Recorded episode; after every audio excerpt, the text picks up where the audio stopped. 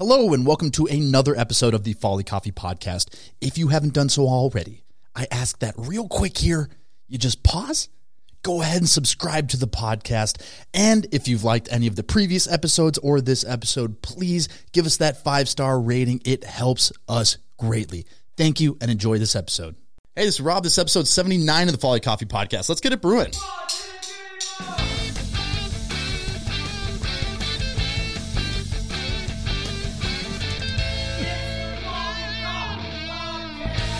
All right. I'm here with Luke Derheim, creative visionary of Craft and Crew. So, Luke, list all the restaurants of Craft and Crew because I will always forget one, and I always feel really bad about it. Yeah, we have uh, five. We have four, five different restaurants right now that we're open right now. We have Stanley's in Northeast Minneapolis. We have the Howe Daily Kitchen and Bar in South Minneapolis. Pub Eight One Nine in downtown Hopkins.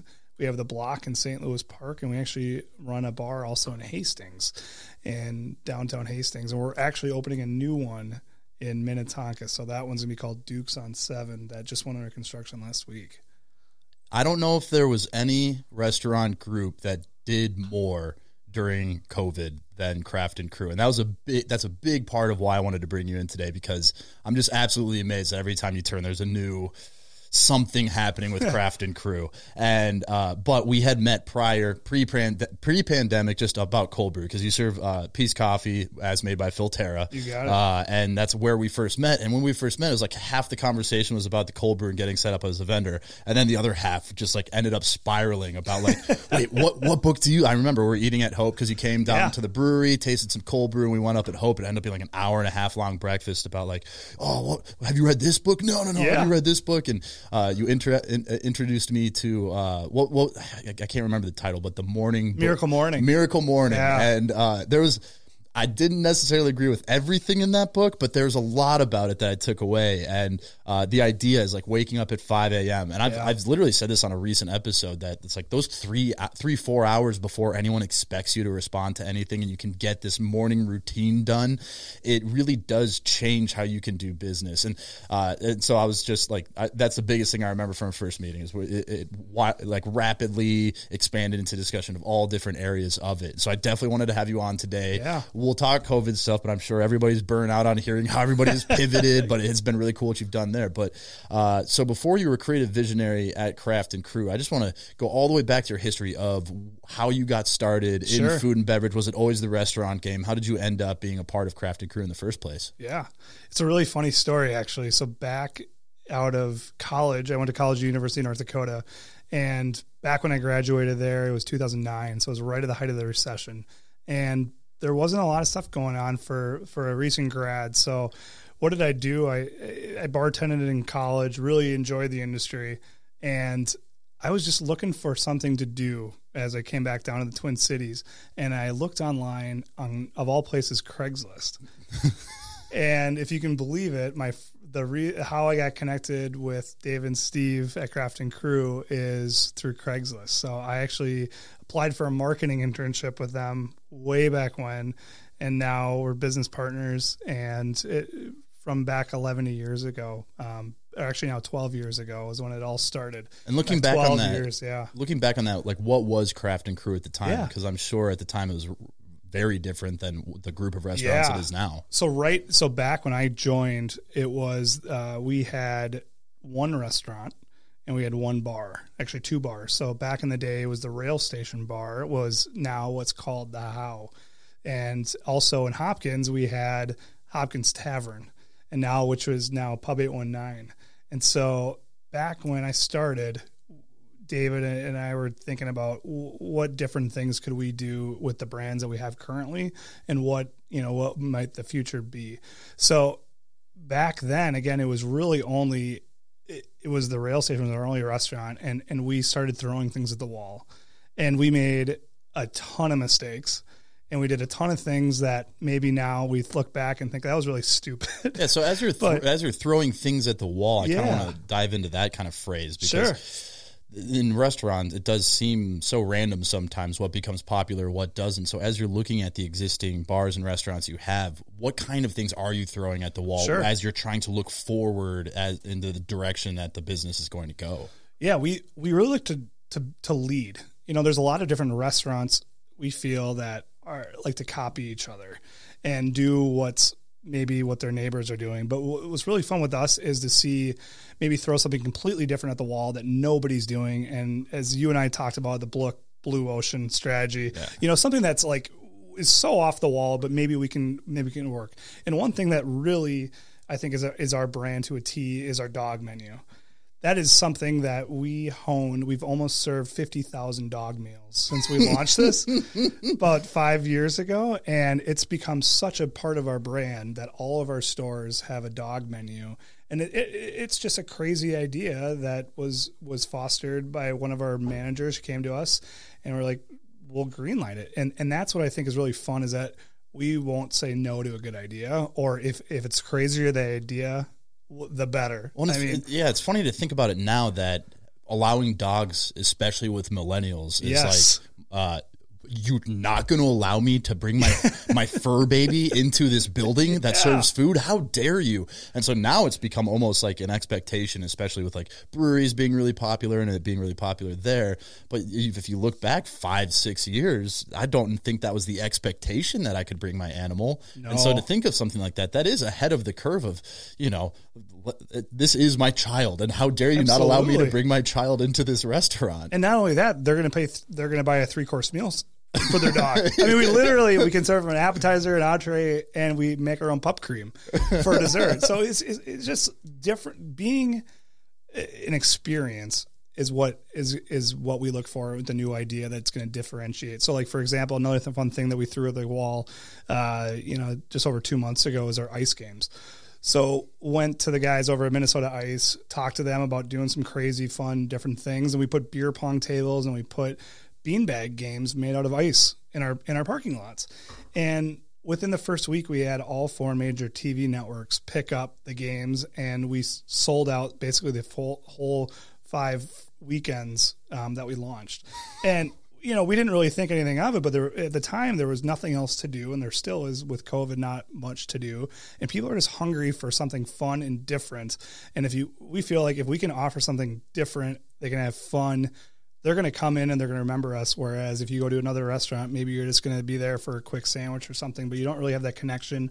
You don't have something fun and different that's going to be that hook to bring it back. And that's what was so cool about the ice games when I saw it is visually it was yeah. really cool looking. Right, you have the pong table that's made out of pure ice. You've yeah. got the bag set that's made out of ice. So just to see it, mm-hmm. you've got the the Instagram side for people that just want to do something and take pictures and have a little fun. But to me it also was like okay outdoor dining is a requirement also you can't do well you can now but at the time it was like you can't do any enclosures and you're yeah. and so most people go well shit we can't do outdoor dining and you look at it and go well what would be fun to do outside when it's freezing and that was so cool and like ice bars have always been a thing uh, in minnesota but that's the first time I've ever seen that. And it's things like that that I go, these seem to pop up consistently with Craft and Crew. So I'm curious, as you go back to these three locations, what was, in your opinion, the first big move that you made yeah. when you're at when you at the time are two bars and one restaurant, and you said that you're starting to throw things at the wall to want to move forward? Sure,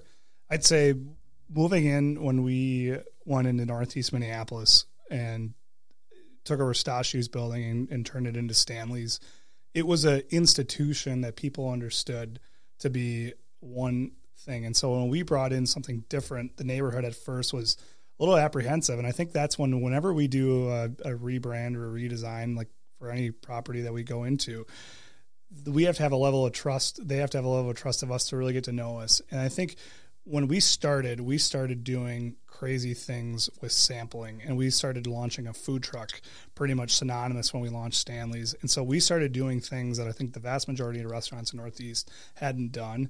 And our level of service and just the craziness of things that we would do. I mean, we'd do, you know, 99 cent Bloody Marys and it wasn't just things that normally probably from a marketing standpoint you wouldn't do, but just a lot of crazy things to get people in. So looking back at the earlier days, I mean, we were at beer festivals nonstop. I mean, back to Beer Dabbler, we we would we would go serve there just to get our name out. We we would just be a part of anything that we could just get our name out and it really paid dividends. I mean, we even did a beer festival. We did multiple beer beer and bacon festivals there, um, where we shut down four city blocks and had five thousand people there with sixty breweries.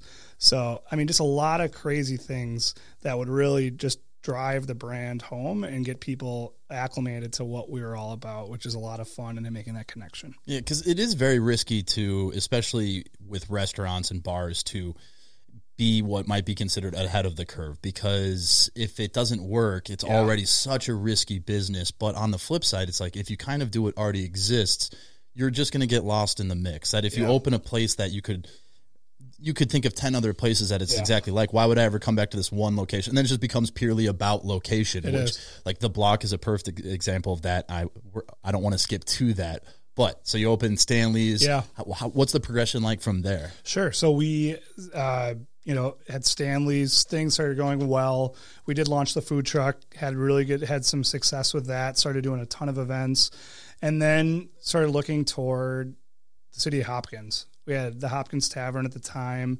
Um, David, uh, a partner, came and said, you know, maybe I think we should. It's time to really revamp this. This the neighborhood's changing, you know, especially and if you look at downtown Hopkins now from where it was seven years ago, it's crazy. very different. So back when we ended up revamping that, uh, we came up with a concept really honing in on whiskey, which at the time we thought was gonna, really going to be the next big spirit to blow up because at the time craft beer was really the thing, which it still is now, but there really was an emphasis on whiskey or spirits back in the day um, when we started looking at the pub. So back in uh, it would have been 2016 we started working on the pub and it was a tr- complete transformation and and at the time hopkins was just um, i would say one of the f- only first ring suburbs still that hadn't seen explosive growth like some of the other ones like st louis park at the time. And so when we went in there um, we had clientele that were you know used to just the st- standard bar. And so it was quite a challenge to um, uh, think differently with with some of the stuff there. Um, but we really saw that long term. We thought Hopkins was a huge opportunity, and still to this day, after we we uh, went ahead with it, we we've just been blown away by how awesome the community's been in Hopkins. And we really also thought when we opened up, we're not just going to draw from Hopkins.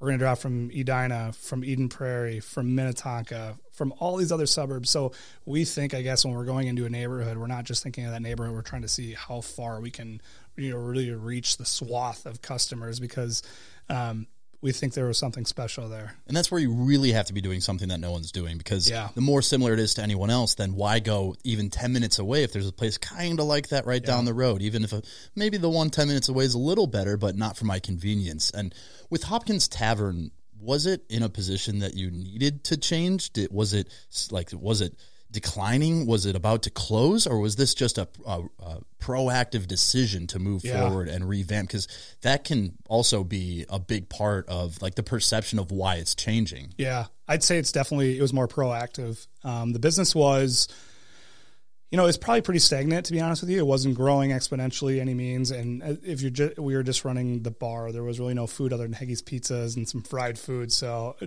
very vastly different than what it is today. So it, it was a business that wasn't going to exponentially grow with the times. And so we th- we thought it made more sense from an investment standpoint to to go ahead, really change the brand, and long term, I think we all thought it was it's it's been a good good thing to do, and it's we look back at it after we did what we did in Hopkins, it seemed like a flood of new businesses and a flood of new fun ideas and new people came to town. It's the whole chicken or the egg thing. Exactly. Yeah. So, you know, we put in garage doors within a year. There's two other garage doors on Main Street. Uh, so, you know, we think we were doing something right. And, and we had a lot of positive feedback from the guests from the town. And um, it, it just felt, it felt good because we had, we knew that the product we wanted to bring there um, ended up working. So, Yeah, because if it isn't a proactive decision, it's it's funny how intuitive people can be about like changes.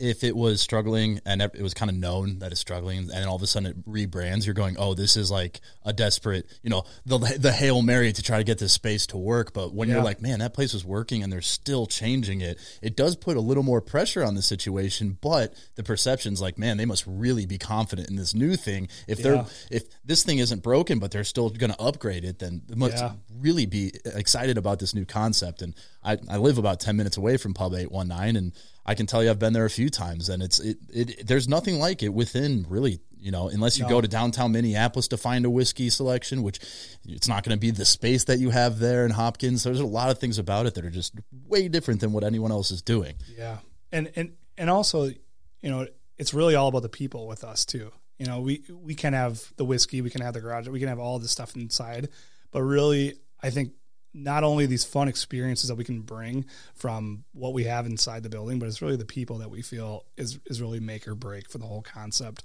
Uh, You know, throughout the last year, especially through COVID, and we can talk about that more later. But it's just our people are just everything to us, and and they can make or break when you come in and have a whiskey or a burger.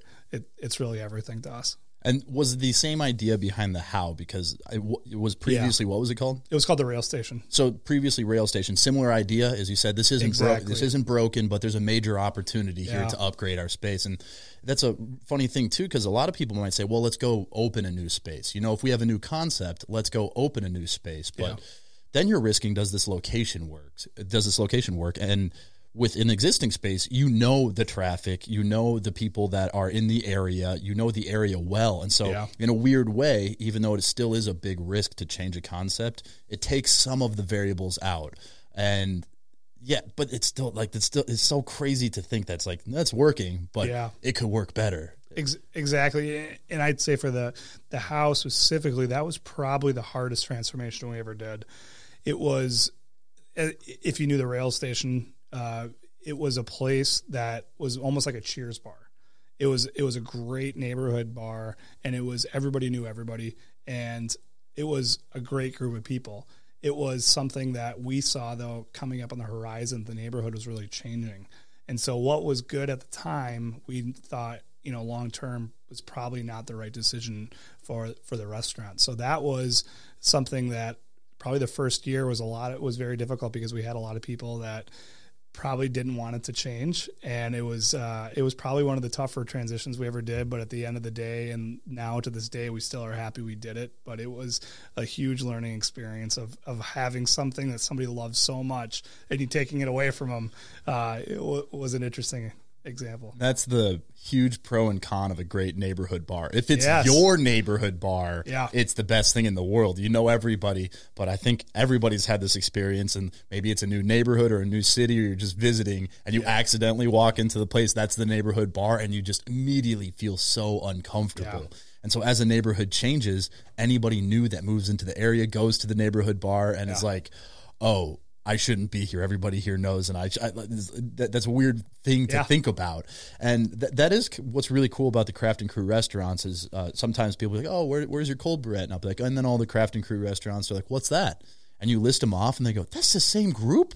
And that's the, that's the cool thing about it is Yeah. each concept is so radically different Yeah. and yet there's kind of like central core themes behind each of them that ties them together that once you think about it you go oh I- could see how they're all all the same group Yeah. but each one is just its entirely new concept which is again ahead of the trends especially in minnesota that i think a lot of people want to open a restaurant then we're going to open our second location here and then our third location here and then each subsequent location you open is going to be less of a fit because in theory you're going to choose the best location for that versus what you're doing is like if you have a concept you can find an entirely new area that it wouldn't work with something you already have. And that's what i felt about the block because Yeah. i obviously feel very uh, strongly about st louis park because i live there. Yeah. and you've got this weird thing when i moved there. Uh, you go well where do you want to meet up?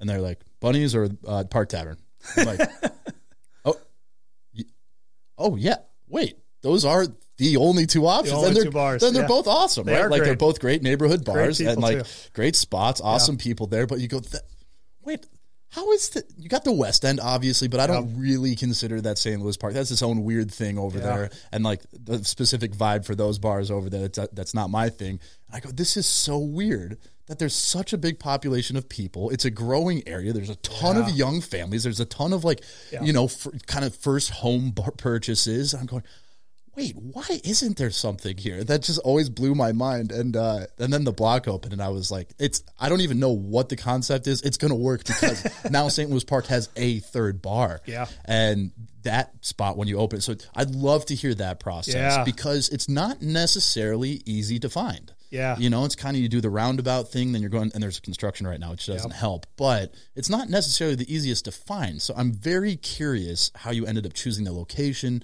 how you dial in what the concept is going to be, and what that entire process is like from scratch. Sure. Yeah, that was probably it, it was the longest process and the most interesting one. I, I'd say we started so about God, it would have been uh, probably back in 2018, probably in August of 2018.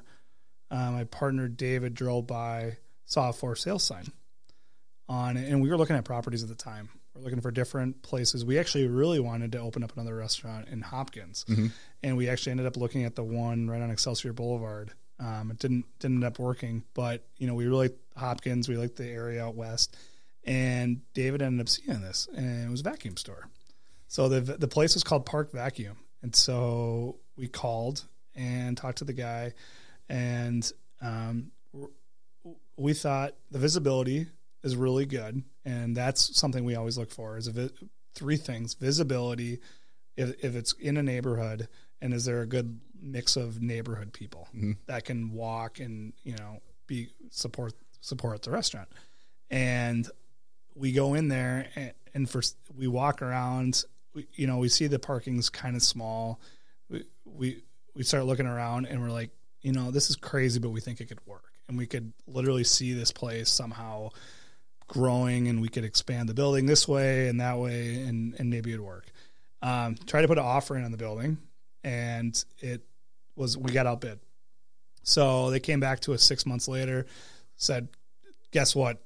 Deal fell through. Are you interested?" So we ended up going through almost a year of environmental work, and really we're like, "This place is gonna." We know that, like your point, there's only two bars in St. Louis Park. We think this is a great opportunity. We ended up having the. It was almost a, almost a two year process to get it from start to scratch, uh, from start to finish, uh, to get it going, and you know, the, along the whole time we were opening this place, we had a lot of people saying, "You guys are crazy for going off a off a area where you have to have like two roundabouts to get to it. It's not easy to get to. We don't think it's a good location. I mean, even our, I remember back to our food rep saying, "Are you sure? You know, maybe this is a good location for you guys." like, and so, you know, I guess the way we think about it too is if people are telling us maybe we're crazy or maybe we're onto something. Uh, so we ended up opening, and it quickly became our number one store um, just based on that the, there was such a need in St. Louis Park. There was such a need for something fun and different, offering a different menu. We did these surveys and focus groups before we opened up, and we saw so many people saying, "We love Park Tavern, we love Bunny's, but we're kind of looking for something different in our repertoire too that we can only find in Minneapolis." And so that's what we really listened to the neighborhood, and it was kind of off to the races after that. And the first time I, I knew it was opening, or and uh, because I was familiar with Craft and Crew and live in St. Louis Park, then the first time I knew where it was was the sign is right off the highway. Yeah. and so you go, yeah, technically this location's a little tough to get to, but there's thousands of people passing every single day with that sign laying right over the high, highway. So in a weird way, you don't have a ton of traffic of people driving by it at all. No. but you have a ton of people seeing that sign every day. And then you've got the billboard up now. And I was like, okay, like you got the billboard game going right by where it is. And, uh, and my first experience at the block, I walked in and saw the menu. I was like, this is like every, and I, I mean this in a great way. I was like, this is like every new trend on one menu. Yeah. And it was because you got your Nashville fried chicken, and I was like, love that. And you've got like healthy bowls, and I go, I could invite anyone here. Yeah. I could invite absolutely anyone here, and someone will be able to find something. And you know, some people will be like, well, if you're trying to do everything, and you're like, but do you know how hard it is to find, like, especially with a younger Yeah. group of people, to have a menu Yeah. with the drink menu, the food menu. I've got a dog. Yep. You got every part of it that you go. At the very least, I could invite anyone to this, and it's like such a fail-safe place Yeah. to suggest to meet up. and it, you know we hear that so often and that's really what we strive for we want to have anybody that walks in that door feel like they can order something and so one of the big things about the block when we opened it up was and the feedback we got from the neighborhood was there's no vegan options, there's no vegetarian options, but we also, hey, we still want to have a burger, we still want to have whatever else that you guys have to offer. And there was just not a healthy mix of that kind of food offerings. And so we're like, well, this is a no brainer. Why would we not offer both of them? We already know how to do this, and why not offer a little bit more? So it, it was something that really uh, took off when people realized they could come in with anybody and, and they'd be happy whether they came in for breakfast on the weekends or, or for dinner. So, it, it, like you said, especially with your dog, why not? Yeah, and so that, when it opened, I was like, that, that conundrum to me since I've moved in because I think was, I was there for about a year before the block opened. I'm like, this is so crazy. There's two bars in this entire area. Like I've always lived in an area where there's just always new bars or yeah. there's always places to go to. I'm like, just like there's two bars in St. Louis Park outside yeah. of the West End, and uh, it doesn't surprise me that it picked up quickly. Uh, because n- not even to mention that the menu that everything's great. Like the food Thanks. is awesome. Like and so I'm curious on the food side with not just the block, but all your restaurants. And then I kind of want to move on to this COVID era because yeah. what you've been doing is so cool, which is those are two sentences that aren't normally next to each other. but uh, with your food programs, yeah. who are you bringing in on the culinary side to be able to do such a diverse range of offerings across all your different restaurants? Because the downside of having that uh, way of doing business of having each concept be different is now you've got different menus at every single place, yeah. different recipes, different ingredient needs, different suppliers. How do you manage that, the culinary program at all the different restaurants? Yeah, good question. It's it, it's an ongoing uh, battle. To be honest with you, it's it it's something that our team over the years has done a great job of. When we throw ideas at the wall, a lot of times they figure out a way to, to, to execute it. And I'll give you an example of, you know, just back to like even the, the broasted chicken or the Nashville hot, you know, doing that initially, we, we um, brought our culinary team to a couple different restaurants in town and we said, we want, we don't want this, we want something like this, but, but better.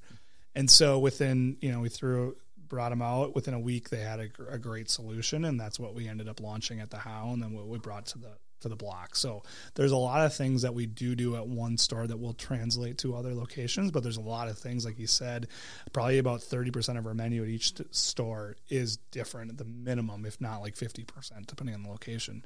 So we really pre- we really predicate ourselves on trying to change the menu twice a year to always look for new fresh ideas whether it's a poke bowl you know three years ago. I'm in California looking at these, and I'm like, poke is just blowing up here. Why don't we give it a try? And sure enough, it took off at our restaurants, um, or you know, whatever's popular at the time we just give our chefs the latitude to to try to come up with it. And we have a really good food supplier and a really good relationship there that really helps us kind of execute whatever we're looking for at the time. And so a lot of it's location by location that there's different chefs at each location yep. that have some autonomy that say hey this is your space as opposed to like hey you have to do it the craft and crew style. That that's not necessarily a thing because everything's so yeah. different it is. I'd say about six, 50 to sixty percent of our menu between all of our brands are the same. Yeah. So, and that's something when we when we find a dish that is a, such a home run, we will absolutely push it to the other stores. Um, you know, like one of our initial menus at the pub and still on all of our menus today is a brisket grilled cheese. We do a smoked brisket in house and it sells like crazy and everybody loves it. So we have it on all of our menus. Um, you know, it's just if there's something that really, really, really works, we know and we'll test it at other locations. And generally, um, somebody that likes it at Stanley's is going to like it at the block, for example. Was it ever a discussion that should we or shouldn't we do this at the risk of the different unique locations starting to become a little bit similar? Um, you know, yes, we've had those conversations, but I think generally each location has its own flair. And I think that generally though if we have some really good winners most people will like it. And obviously our customers are the ones that are going to tell if it's we're right or not. You know a lot of the things that we come up with it doesn't really matter if we like it. It's a matter of the customers like it. So if it's not selling we're going to take it off the menu. And and i think that's something that's really important to know and what we really pride ourselves on is listening to our customers. If our customers are telling us and wanting this item or they want to come out for the ice games for example like we're going to do whatever it takes to please our customers. So it I think we always kind of di- you know divert back to that question: is is this what they want? Is it selling? If they don't want it, what can we offer them on this menu in this neighborhood that they're going to want? So, for example, like at the Howe in South Minneapolis, we sell more vegan dishes than anywhere else, and so typically we'll go down that path. And our chef there really likes to play in that sandbox. Whereas, you know, in Northeast, it's a little bit heartier food, it's a little bit heavier bar food. And so it kind of depends on the neighborhood too. But then there is some things that translate to all Yeah. of our brands. and just listening to uh, sales numbers is Yeah. such an important thing because sometimes customer service is like the loudest people are not necessarily representing your entire customer No. base. So even if someone did complain about that, it's like, hey, now I thought this was just a Stanley's thing. You go, well, you might care about this, but the numbers don't lie. Like Yeah. people, people are eating it here. So why would we overthink? Should we duplicate this at the other restaurants if it works? Like if, if it's good, it's good, and if it sells, then it sells. Exactly. We can't just keep a dish on for one person, you know, unfortunately, which You'd be surprised that the, that logic is Yeah. pr- back to my Sam Adams days. I cannot tell you how many times you go into a bar and you know you're trying to get on tap and Yeah. you go you go okay so which ones are moving for you which ones aren't and they're like this one doesn't move at all and you're like oh so would you consider changing it oh no these two guys come in every Yeah. week and they love this beer Yeah. they'd be so upset if I, lo-. I was like so you're going to keep something that doesn't sell because you've got two guys, and I was like, "What if you did it in bottle?" And they prefer draft. You go, "Do you think you'd lose those customers if you put?" Yeah, so it's it's funny that sometimes uh, just the most vocal people end up making the decisions for you when really it's like the numbers don't lie about that kind of stuff. so true. And we have to listen to them. I mean, it just, uh, you know, to the numbers, it just, you have to follow them and, and your customers are going to tell you what, what, what makes sense and what doesn't. So as we go into 2020, Yeah. uh, you've got five locations. Yeah. and the announcement's made hey we're shut down for two weeks what is the instant reaction to everything that's going on Yeah, it was. Uh, it had been five months after we opened the block, and you know, at first when we heard the reaction, we just we just didn't know a like anybody. Everybody was thinking, how long is this going to go on? What is you know? Maybe this is going to be a short thing. Um, we immediately took one day off. I'll never forget it. It was St. Patty's Day, and uh, you know, we had just bought a keg of green beer, and so we're sitting in the block with a with a keg of green beer, and so we we ended up pouring a, a green beer and and and having a beer that day, and thinking like we're gonna take one day off, and then we're gonna hit the ground running, and we are not gonna let the exterior circumstances dictate how this is gonna go. And from that point on, that was our mentality. And whatever we needed to do to stay in business, stay relevant, stay fun, we did. And and I think our whole team looked for the leadership from us to say we're not going to stop. We're going to keep going. We're going to throw stuff at the wall. It might be crazy. Some things might not work. Some might. And that was really from the get-go our mentality where I think eh, still to this day, if you ask our team how you know we did throughout the pandemic, it was all based on the mentality that we're going to figure it out and we're going to we're going to have fun, as much fun as you legally can have with with under the you know horrible circumstances. well that's i think this is why we get along because that was my instant reaction is you go okay so everything's closed so all the cafes and restaurants that serve our coffee are now not serving Yeah. our coffee and you go okay well at the time so 70% of the business disappears overnight it's like Yep. and it was weird because my instant reaction was like okay but what opportunities or what Yep. what good comes out of this? Because people are still going to be drinking coffee and then also i just had this gut feeling that most people are just going to say two week lockdown okay let's just we don't have to be around for two weeks and then we'll just come back and i go so this is a weird opportunity when things suck to try to create something positive and do something cool when i was like most people are not going to be thinking in that way. And so hopefully just by providing something that's a positive Yeah. during a time where everything sucked people are going to be attracted to what you're doing. And so it's almost this unique opportunity to attract new customers Yeah. from farther away than ever before because you're the only ones thinking in that way. So as you start to have that mentality that hey, we're going to have some green beers and I'm sure a lot of industry folks green beer will bring a sick feeling to their stomach Yeah. for years to come. You don't want it. But as you have that green beer and you're sitting there and taking this one day off, what's the mindset and what are what are the ideas coming to the table as you approach the lockdown? Yeah. Well, first off, we luckily had been doing online ordering for now about five years prior to COVID. So we were kind of set up from an operations standpoint to be able to execute the new model overnight, which was our only model at the time, which is going to be to go food.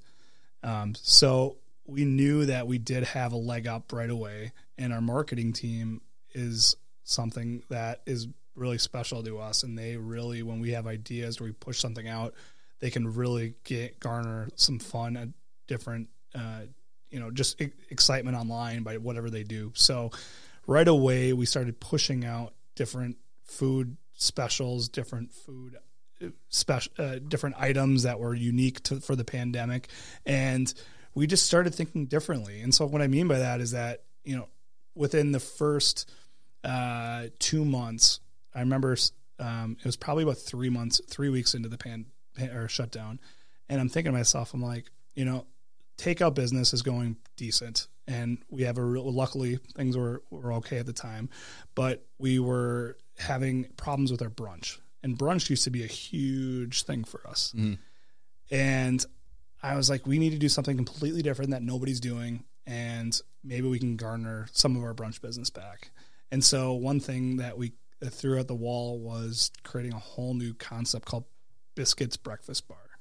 And to your credit, you came in with some really good cold brew, and we got to make this whole new fun concept called Biscuits Breakfast Bar. And the first weekend we launched it, we didn't really know what what we were going to do. We didn't know anything if it was going to be successful. And you know, I remember vividly one of the chefs at Stanley's goes, "I'll be happy if we sell 20 biscuits today." That first weekend, almost every single store sold out of biscuits, and we had to literally stop the online orders. It was so crazy. I remember that because I got in on that first weekend of ordering. and and to, to your credit, it's uh, it, it sounds like because the way you just laid it out made it sound like oh, let's do this thing. Hopefully, people show up. But so much hard work went in ahead of it. Yeah. building an entirely new Instagram page just for biscuits, Yeah. getting the press releases out there, having the influencers come through and Yeah, try forget it. the- the influencers too. yeah, the weekend before you officially announced, because that was the, the first time I Yeah. was able to try it. Is Yeah. I was like, I'm definitely not an influencer, but I got the invite because we're supplying the coffee, Yeah. and uh, and so I came and tried it, and everything was delicious. And you know, I'm, I'm showing up. I go, oh, this is literally every influencer because guess what? They have nothing to They do. had nothing to do. There's nowhere to go. There's nothing to Yeah. do. And I'm like, this is brilliant. Yeah. And it made me think really differently because we eventually opened the tasting room. Yeah. And part of the discussion was like, do we want to do this? And I thought back to that moment. I go, no one's doing anything. Nobody's doing it. You have to do something. And so Yeah. to get the attention of the media, of the influencer during a time when there's no positive stories out there, all that work front loaded onto an entirely new concept, Yeah. utilizing the spaces you already had was so smart because it was that time where everybody's going, uh, get takeout because things are hard. And then you've almost got this weird sense of like, I'm, I'm buying this and I feel bad for the person. I'm, I feel pity while I'm trying to get some delicious brunch. And like, it's, it's like this weird combination of feelings versus like, Yeah. whoa, entirely new cool thing. I'm, I'm all in. Yeah. And so it, I'm shocked how fast things sold out. I wasn't surprised it worked, but what was that feeling like when you sold out? Because that brings its own set of troubles that in your launch weekend, now you're, you've got people that are like, what the hell? I wanted to try your new thing. Yeah, you know, it was it was it was a whole set of new problems. Like you said, we and to the to the time you came from the from the influencer event, we it was eight days from the concept. We when I thought about it, told the team someone we actually launched it. It was eight days, and that was the first day we actually launched it. We realized that that right after it went out, we're like, oh my god, we we need to really pivot here because we're getting our our ass handed to us here. We need to figure out how to execute this better. So we had to completely change overnight, and by that next day, the Sunday, we had to flip a switch and. You know, we worked all day Saturday to make it work, and we had a whole new set of problems of how busy it was, which was a great problem to have, as you said. But um, sure no it- one listening in the industry No. is like, oh my gosh, that must have been so hard during COVID for you. Yeah, exactly. so, but it was, yeah, but it was fun and it was different, and there was just nothing positive at the time. There was not, nobody doing anything, uh, not many people doing something fun and different. And I think that's the first time we realized especially during COVID, that people were so hungry for something different because mm-hmm. everybody was locked up in how in their house, and that everything was so doom and gloom.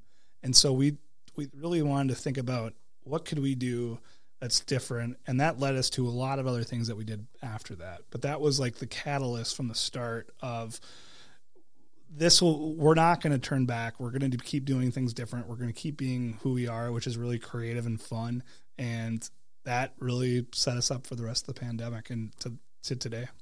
Because you, you did that, and then yeah. cookies and custard. Yeah, we did cookies and custard as well. Which like takeout window, genius. It's hot yeah. out, and every time I went there to grab food on the patio, there's always a line for that out the yeah. door, and I'm going, just constantly pushing new things during a time where you know, even I think a lot of people they go, "Hey, this biscuits thing is working. Let's ride this out until the end of whatever this is." But you, you, can use that momentum and say, well, if this is working, can we do something else that's Absolutely. different? And then capture that customer. And cookies and custard is such a smart way to do that because you, now we're capturing the same customer with an additional purchase of, hey, are, have you thought about dessert yet? Yeah. And then, hey, maybe you don't get it today, but the next time you're in the mood for ice cream, there's a new place in town. And I'm just going, every time I turn around, you've got a new thing going. I'm like, yeah. how the hell are they managing their time? And so that, that is a question I want to ask you right now is with five different restaurants all completely different concepts, mm-hmm. different customer bases, these brand new concepts you're pushing through COVID. How do you manage your time yeah. in as you approach each day? It, you know, we we luckily use what's called EOS traction. I think we might have talked about mm-hmm. this too. So we have a team that really runs on this um, what's called EOS traction is this is the way we run our business. And so we really focus on EOS standing for Entrepreneur Operating System for Absolutely. Yeah. So that's something that really always keeps us focused on what's the most important thing. And so, as we plan our days, it's generally around what is going to move the needle, what is going to actually make a difference in our business. And that's kind of where we spend our time and energy on, as opposed to letting kind of you know whatever's burning and on fire at the time and so we have the ability then to think about future things that can really help hopefully build the business. So I'd say, you know, generally, as we talked about with Miracle Morning, I try to wake up every single morning at five o'clock. I have two kids, and if I'm not up by five o'clock, I'm I'm pretty much screwed uh, to to start my day. So generally, the, that's the time of day thinking about what is going on in the business what can we do something different? And, and a lot of creativity really comes out from five to seven in the morning i'd say. Because um, there's no possible fire drills that could happen at that time. Generally not. Hopefully not. Not always but yeah. yeah. So that's like the, kind of the time i always think to spend by myself thinking about what can we really do differently and what what are we not doing today that maybe we should think about doing. And generally the best ideas at least for me come in the morning um, so I highly that that's a huge part of my day, and you know, especially then going into that, work with our teams and and kind of take ideas, give them to the team, and see where they can go with it. We just have such a great team of people that when we come up with something, they not only think it's a fun idea, but will take it and make it better and actually do something how they can execute it. Because a lot of times there's a great idea, but if you can't execute it, it, it's, it's pretty much worthless. And one of my big takeaways from EOS and Traction is everybody knows exactly what their role is and they know what they're responsible for. And so I could see how during a COVID time, if you don't have really rigid, concrete roles and responsibilities yeah. in place as things go crazy, it's yeah. everybody. I think it's almost human nature to be like, well, this isn't my fault. This is this person's got to do it. Whereas with that EOS system in place, it's like, no, this is your role. It's not my role. So sorry to say it, but you're dealing with this I'm, and then another time something will come up that's my role and I have to deal with it. Yeah. And so it, it, it almost is like a, a way to take on things before they come up because we know exactly yeah. who's responsible for what. And I, have said that multiple times on here that it's just me and Jeff at Folly, me and Brandon at Filterra. Yeah. But we know exactly what each person's responsible for. Yeah. And those lines don't get blurred. And, and, then when something like COVID and it puts everything under a pressure cooker, it, it's a way to combat that. That every person knows exactly if something goes wrong, exactly who the person is that has to take care of that. Absolutely, it's been it, it, has been best one of the best things we ever did as a company. And I think, you know, looking back. Uh, I think we've been on EOS for five years, and honestly, I don't know how we'd run our business if it wasn't with that. Because just to this day, it really guides us from what is important and what is our long term vision and what we want to accomplish. And and you know, just looking back before the pandemic, we said we wanted to open up another restaurant in 2021, and we we continued on the path. I mean, that was what was a part of what we talked about, and we kept looking. That was the so final. Was just, that was the final straw for me. When I yeah. saw that announcement in the paper that you're opening, the, I was like, "Come on! Like, yeah. what? How? Like, what is? It, how are they? How are they managing? How is this possible that yeah. they are launching two, three, four different concepts during COVID? With success, by the way. Oh, and by the way, we've been working on a new concept. We just acquired a building, and this will be opening in 21. Yeah. Like, this is ridiculous. And so yeah. it, it's interesting to hear that that's kind of what allows you to do that. Is yeah. that's often the really hard thing in business is how do you come up with big, you know, uh, long term vision yeah. and the bigger picture while still taking care of the details. In 2020, by the way, the details are everything is crazy and nothing is normal how has that process been of opening? Is it Duke's? Duke's on seven, yeah. Duke's on seven, the old Christos space in yep. Minnetonka. How has that process been? Sure. Versus something like the block. So the the block is a scratch built out from a vacuum store. So thankfully, this Christos was a restaurant, so you at least have a food space. But how has this process been with everything going on that you now have a brand new concept you're opening? Yeah. Um, you know, the Christos space is a very interesting. When we um, actually, even though it is a restaurant, it was a restaurant. We ended up we gutted the entire place, so there's really no infrastructure left of what was a restaurant. So it's might almost, as well have been a vacuum. It might store. as well have been a vacuum store. So we, you know, we brought it down to the studs. As of today, it's it's completely gutted, and next week they're really starting to build up the frame and and, and go on from there. But it, you know, it was another opportunity we saw that there's a neighborhood in Minnetonka that's somewhat similar to St. Louis Park in, in a sense where there's not necessarily a lot of places like ours in a, in a niche and there's nobody playing really in our sandbox as, as, we like to say in that neighborhood and so we look out there the visibility is amazing we have a lot of different people in the neighborhoods that would be able to probably patronize the brand and there, we just feel like there's a lot of opportunities out there. And so when it came about to look at that building, um, we approached the owner actually, and he wasn't um, at the time. Actually, it didn't even wasn't even listed on the market. So back in the summer, we went to him and said, "Would you ever be considering selling?" Um, had our real estate agent go out and talk to him, and, and lo and behold, it, it sounded like he was. So um, you know, it started back in July, and we just ended up closing on the building last week. Um, so it was, you know, it was kind of a long process to, to not as long as the block, but um, it was something that we just, we really think that Minnetonka will be a great neighborhood. And, and especially with, with our brand, um, that it, it's just another potential community that's underserved. And so where did you get the name? What's, yeah. the, what's the concept? Because these are the things I'm interested in. That how did you determine the location? These are all things that Craft and Crew seems to be really, really good at but I, I'm really interested in the inception. Like, sure. So, what's the first step? Do you have a concept, and then you go, "We need to find a location," or is it, "We've found a location. Now we need to th- we need to think of something that will work here."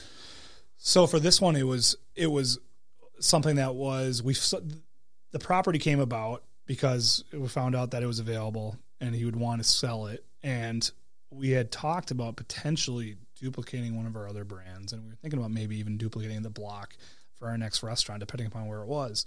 And being that this property is only six minutes away from the block, we were like, "There's no way we can physically put another block six mile six minutes away. It's just not going to work." So it then became we're going to completely do a new concept. We're going to do something very different. It's going to be a huge patio. So I mean, to we just knew it was going to have to be something very different. And so um, we then started thinking about the name, and David, my business partner, and I. His name's David. I'm Luke, and so a lot of people internally call us Duke. and typically, him and I have some crazy ideas, and people generally just call us Duke. And so that's kind of where the name came about. And Steve um, is uh, Steve Benowitz is the owner, Mm-hmm. and he's so he's the S and Dukes. So it's uh, that's kind of where the name came about. So um, it the menu for this place is going to be probably about sixty percent of what we do at the block and our other locations. But this this store is, is going to be a little bit different in how we structure the menu. Um, we're going to have a, a grill um, in the kitchen where we typically don't. So we're going to be doing some steaks. We're going to be doing some seafood that we don't typically do at our other locations, and some higher end entrees based on the neighborhood. And and again, we just started to do some market research and seeing if that's actually our thesis is right, and that's what the neighborhood wants. Um, and we just pushed out the literally this week a survey to trying to get as many people in Minnetonka to give us feedback, and we're giving everybody that takes a survey a free beer when we open up too. So I've taken a few surveys from places. and it, it- you know to that point like throughout the whole pandemic we kept sending surveys out.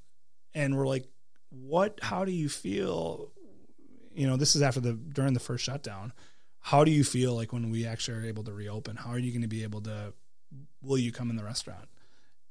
What would you will you order from us? Will you do takeout? Would you only you know and so like the surveys to us are again going back to the customers listening to them is just so critical and so that's why like right now when we're starting this process of what the menu is going to be for dukes we have an idea but again at the end of the day it really doesn't matter what we think it matters what the customer thinks That's such a good point because, especially during all of this, I think a lot of assumptions are made about how people feel. Yeah. Well, we just assume no one would show up, or we just assume that everyone feels a certain way based on what we're hearing. But again, sometimes the most vocal people do not represent the majority. No. And so, so with something like that, be- th- th- this had become so political and all these emotions, and everybody's pent up and angry, and there's so much emotion going on during all this. You start to make assumptions. Well, we can't even considering open because nobody thinks there's a safe way to do it. You go, well, what if we looked at the data and it shows that we're doing it in a very safe way? Yeah. Would you be safe? Uh, would you feel good coming back into a space if we're doing these guidelines? Yeah. And that's such an important thing as opposed to just assuming who your customer is or just talking to your regulars and going, okay, these represent all of our customers. These two guys having these beers every week, that represents why we have this beer on tap. Yeah. You have to find out what the big picture is. How do we get people that normally would never leave a review, that would never give feedback? You go, well, what about a free beer? You go, Exactly. That's, that's a pretty good deal maybe i'll do it yeah and, and it's it's it's, it's funny because to, uh, I'm kind of rambling on this point, but it's so important because this is actually something we're starting to do. Not like literally just had the conversation last week that I want to start doing surveys to figure out like how is our coffee consumed at home. But a free beer, in theory, you go well, shoot, that's a five, six, seven dollar, eight dollar spend potentially if you're looking at it from the revenue standpoint that we're giving away for free. Well, okay. Well, technically, that's not our costs. So it's really just our costs we're giving away. So now we're talking about not even half, you know, half that, whatever your beer margins are, and then you're going, what situation would we not spend three dollars yeah to learn a regular customer's feelings about what we're doing as a business? And by the way, they have to come in to redeem this free beer. And what person's going to come into the block, Yeah. have one beer, and be like, "Thank you, see ya." yeah it just exactly. You, hit the nail on the head. It's like you we'd, we'd almost be in a worse position not to do that you know because to, to give that money away it, it, you're just and if you think about traditional advertising we don't do a ton of traditional advertising than the billboard you referred to but typically we like to figure out in our customers and listen to them and listen and not only listen to them but reward them with our loyalty program and other things that we do um, so you Yeah, know it's, we it's hard to go to a craft and crew restaurant and not walk out with a loyalty I am usually the one to be no, Yeah. no, thank you, not interested. And the bartender at the time was like, honestly, dude, you'd be stupid not to get Yeah. this. He's like, do you think you'll ever come back here someday? I was like, yeah. He's like, you have to have one. That's hilarious. But yeah, no, it's important. So um, again, it's it's listening to our customers. And, you know, another thing that was fun thing we did not well during COVID, and we're I'd say we're really proud of another story of another idea is um, healthcare meals. I, I could talk about is that starting in the pandemic back in April, um, we had a group that came to us and said, "Would you deliver meals to a hospital?" We're like, "Absolutely, we'll deliver meals to a hospital." Um, and it ended up sparking a light bulb in us, and we're like, "We're going to do this again." And when there was so much, you know, negativity and so much unknown and so many scary things going on with COVID, we're like, "What what better way could we help out than to to bring meals to healthcare workers?" and we ended up starting it in back in April. Um, we delivered back in April probably about 300 meals, and the, I remember ne- never forget the first time we delivered it. I'm like, we're gonna do this. We're gonna do 10,000 meals, and within seven months we did 10,000 meals, and now we're up to 14,000 delivered meals to healthcare workers on the front lines. And it's like one of the funnest things that we ever did. And we actually, on all of our online ordering menus, we literally have a button that customers can buy the meals and we deliver them and make them. And it's been like one of the funnest things and most rewarding things we've done during COVID. It's, it's that mindset of it's so easy when things are really hard to start to like panic or Yeah. to kind of back start to backstep and start to try to like go into survival mode versus like well what can we do during this time to increase the positive effect we're having Yeah. on the community and that's probably another part of EOS that allows you to have everything compartmentalized by role and responsibility that allows you to still look at those opportunities and know can we do it Yeah. definitively or not Yeah. It, it was very fun. So that I'm- was one of the very I'm, I'm curious, and I'll kind of wrap up on on, Yeah. on this thought. But knowing how you all operate, already done it twice. We've talked about of taking a concept that exists Mm-hmm. and revamping it. How do you determine when the time is right? Because that's something I think a lot of people struggle. Even if they, the concept stays the same, but just redoing things. There's Sure. like this feeling when you walk into a bar that you're like this.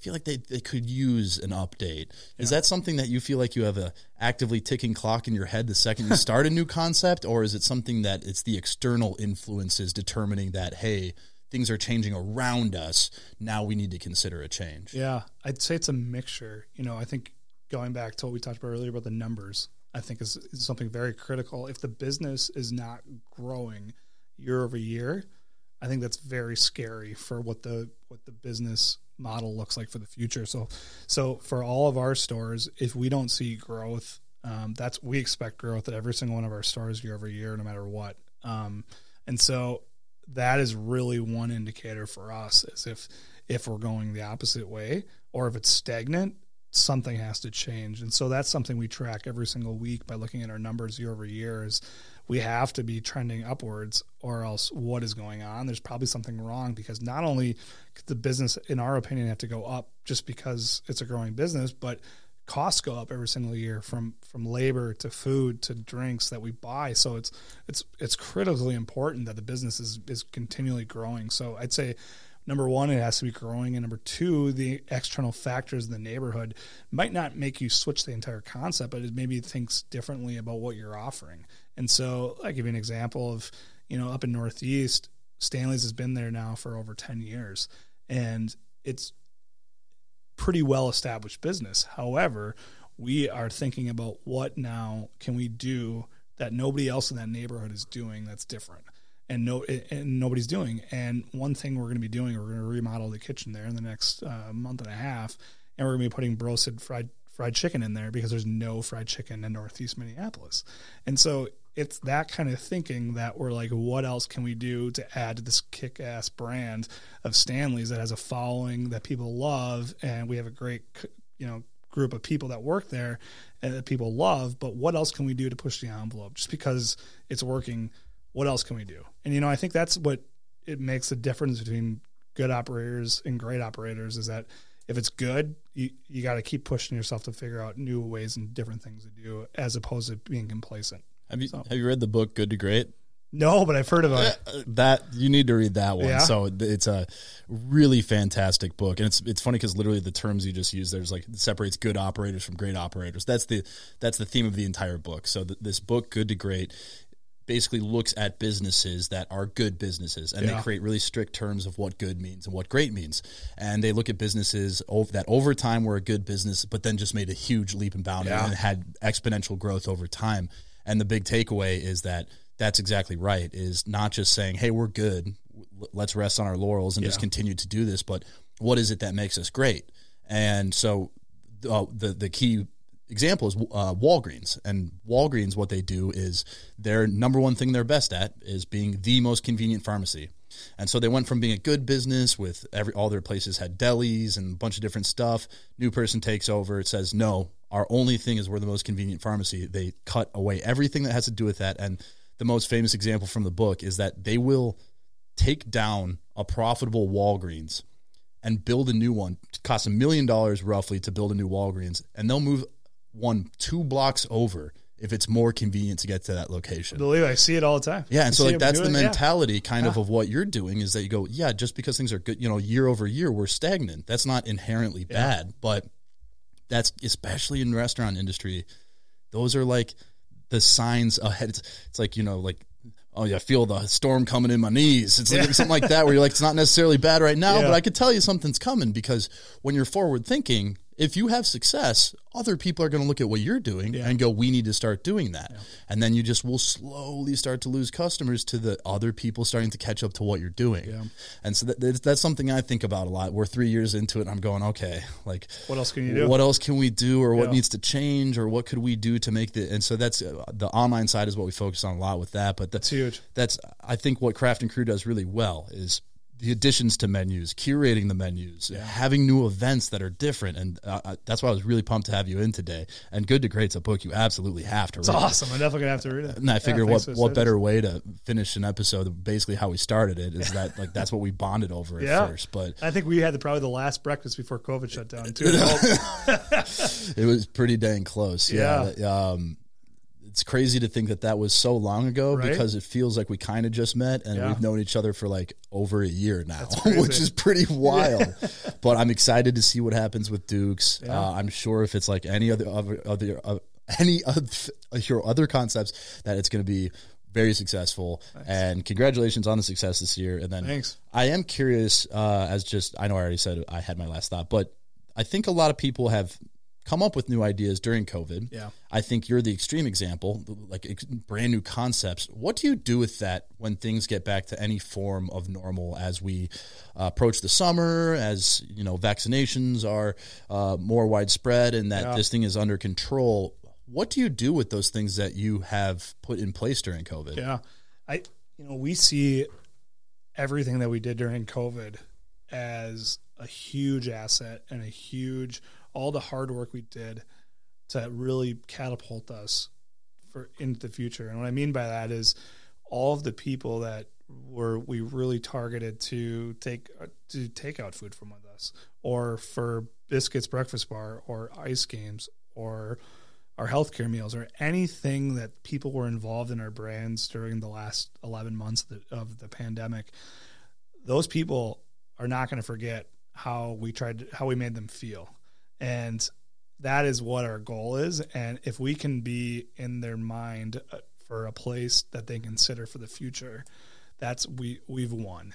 And i think with the database of people that we've got into our brand over the last 11 months that weren't a part of our knew about us before i think that's how we leverage to grow for the future because now with our marketing we're able to push things out and we have a wider reach of all these people. Just like for example when you talk about biscuits breakfast bar had a couple thousand people following on instagram within a matter of weeks. And so that's a whole new swath of audience that we never had before. And so we see it as a huge opportunity that all of these hard things that we did during the last 11 months is really going to hopefully transition into a lot of growth for us over the next five years. And and I think a lot of restaurants unfortunately didn't pivot or they just things didn't happen as, as we, they maybe weren't set up for online ordering or weren't ready to kind of pivot.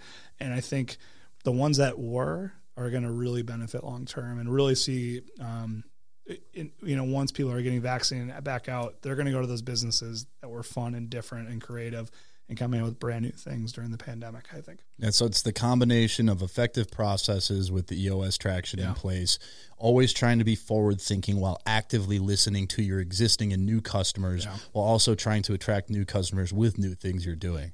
And that's that's a pretty lethal combination when you're talking about growth because it's kind of like if you can have all of those things in place, it's kind of hard to not do something that your customers are going to like and want Yeah. to come back to. So really exciting to see that. And I'm yeah, Yeah. like I already kind of said as a, this is my third final thought. no, I'm kidding. Uh, but to see Dukes uh, pop up is going to be really exciting and Should be Uh, turn 21, uh, 21 into hopefully a fun year as opposed to just like riding a shitstorm out of the out of 2020 and into 2021. absolutely and one other thing too i'll just end it on this is that you know we have a culture of having fun and and doing different things. And I think this is so telling of how where we're at right now is that when we announced to our team because we had we, we didn't tell our team about Dukes until about I don't know eight weeks ago um, because we were working on we didn't really know if it was going to go through and and whatnot. And when we ended up telling them they're like we're not surprised. And I think that is the culture that I think that is why we've been able to pivot and roll with it is because we have such great people that are are ready and down for to do whatever and and roll with the punches and have a lot of fun with it. That's awesome. Well, Yeah.